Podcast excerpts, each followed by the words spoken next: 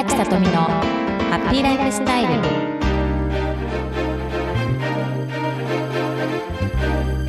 おはようございます。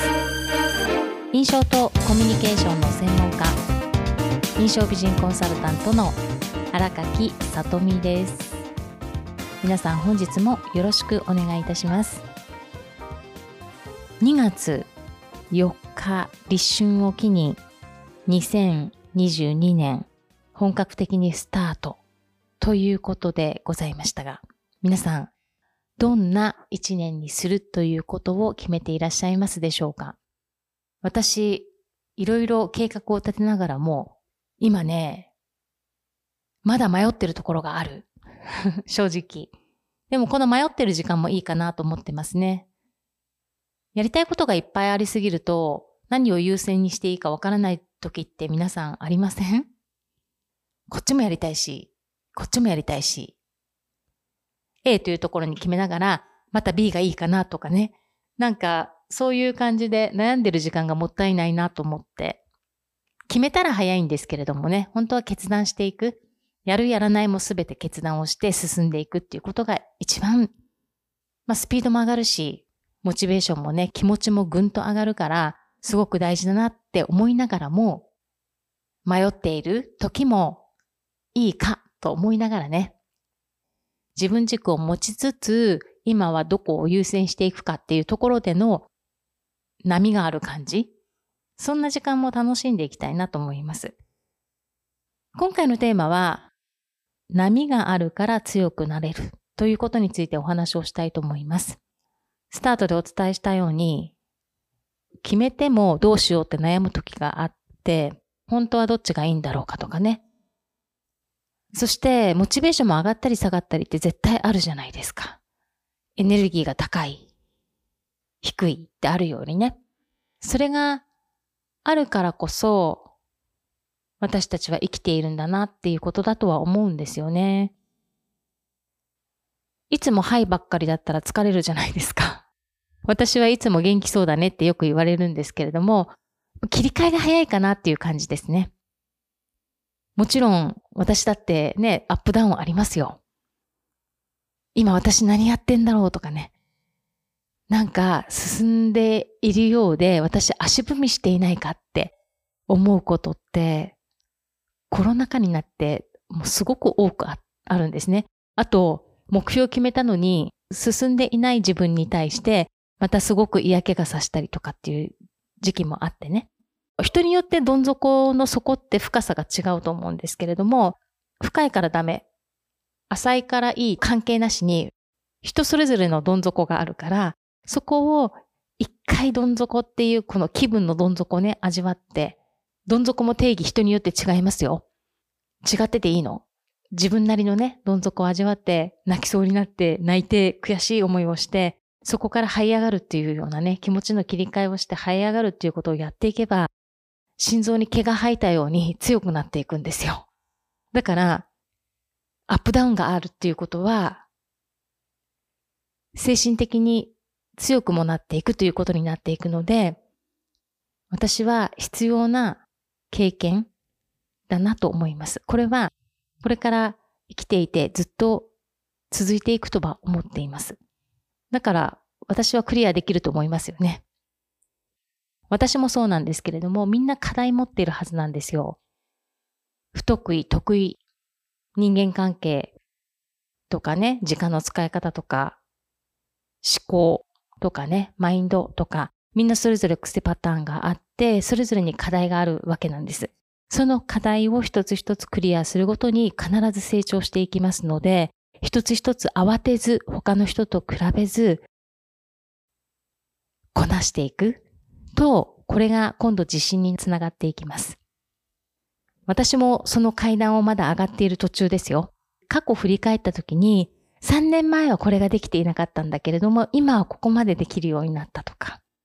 私で言えば、ホームページのワードプレスって全く触れなくって、わけがわからないものなんですよ。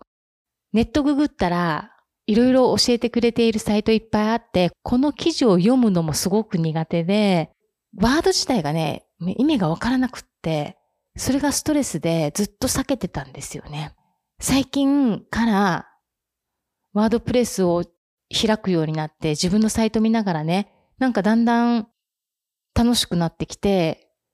少しずつ、少しずつでいいから慌てず、自分が書きたいこと書けるじゃないですか、ワードプレスが分かったら。ブログコンテンツとか書くときに伝えたいことって自分の言葉で入れられて、後で文章違ってたら修正もできるから、そのようなこともね、ある方からまた教えていただいてね、コンサルをお願いしたときにすごいいい学びになったんですけれども、その方の言葉がね、今でも出てくるんですよね。励みになっている。からすごくありがたい一年間だなと思っています。なんかね、サイトは見せるっていう意味で私印象のこととか伝えてるじゃないですか。だから見た目のホームページの雰囲気とかっていうのもすごくこだわる部分があったり、またデザイン性とかね、そういったものも癖なんでしょうね。そういう性質持ってるんだと思います。なんか見た目の印象を整えた方が絶対いいと思っているから、だからホームページの見た目の印象もすごく大事だと思うし、あとは植物で言えば、今姉が代表を務めているんですが、父親が創業者で植物大好きなのですごく。グリーンレンタルをスタートさせて、もう30年前ぐらいから始めてるんですけれども、そこでね、鉢選びするのもすごく好きなんですよ。植物と合わせて。鉢がですね、お洋服と一緒という感覚が私の中であるんです。お洋服が変わればその人の印象が変わるように、植物も鉢を変えることで雰囲気が変わるんですね。それからお部屋のコーディネートでもかなり変わってくるので、鉢選びもものすごく重要になってくるんです。だから見ててワクワクしますしね。共通点いろいろあるなっていうことを感じていますね。苦手なことだったことをまたチャレンジするとかっていうこともう一つまた今回はホームページのことでも一つ本当にクリアって言ってもクリアの句という一言ぐらいなんですけれども実はもうできる人から見ればね里見さんこれだけって思うかもしれませんが私にとっては一つの階段を登ったっていうより片足かけることができたっていう感覚ではあるんですけれども、それが楽しかったり、またプチ自身にはつながっていくなっていうことを感じていますし、楽しみだなっても思っていますね。あとは、目標を立てることが私得意と思ってたけれども、結構苦手なことがたくさんあるなって気づくきも出たので、私らしい立て方っていうこともね、研究していきたいなと思っていますね。いろんなアプリとかも教えてもらって、一時的に使って使わなくなったりしてたんですよ。だから、今回機にね、またちょっと使ってね、使いこなしてみようと思ったアプリもあるので、そこを上手に使いながら進めていきたいなと思います。なんかいろんなやりたいことがたくさんあって、育成するとか伝えることも好きだし、他に全く違う事業としてやりたいことも出てきたりとかね、して、まあ、それは温めていきながら、決まった時に皆さんにいろいろ発表はしていきたいと思います。その中で私も本当にね、たくさんの課題を一つ一つクリアをして成長していきます。精神性とともにね、そして人に伝えていることを自分自身がしっかり体現できる。できる人になっていけるように、まだまだ足りないところがいっぱいありますが、家族関係とかね、一番身近な家族関係での課題、これ私が持っている癖が出やすいから。だって身近な人の方が逆に難しかったりしますね。だからこそそこをしっかり一つ一つクリアをしていくっていうこと、大事だなと思います。皆さんは自分の課題どんなものがありますか？去年よりも、年は一つ、年取っていてもね、去年よりすごくキラキラしてますねとか、輝いていますねとか、年を重ねるごとにすごくいい雰囲気や温かさであったりとか、何かわからないけれども、何か内面から溢れ出る魅力がすごくありますよねっていうことのお言葉がいただけるようなね、もちろん外見も磨いていきますよ。だって綺麗な方がエネルギー上がるでしょ。例えば肌がツヤがあってしっとりしていていい状態だと、人前で話すときも自信持って堂々と話せるし、鏡を通して自分の肌の状態がいいとすごく嬉しいじゃないですか。それは体のライン磨いてる人だって同じなんですよね。まあ、背中を鍛えたりお尻をね、しっかり鍛えてる人ってすごくラインが綺麗だし、そういった方もやはり自信になって、そのような自信をいろんな方に感じてほしい。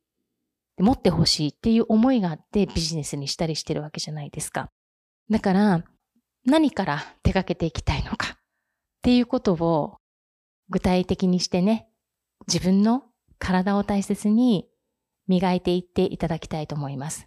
それと同時に、例えば仕事を通して課題をクリアするとか、人間関係を通して課題をクリアするとか、自分磨きを通して課題をクリアするっていう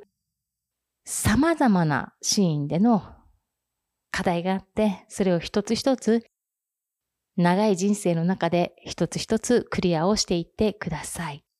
私の年齢になるとね、本当にいつ急にパタンっていくかわからない。まあこういったイメージはしないようにしてますけれども、話した時点でダメか。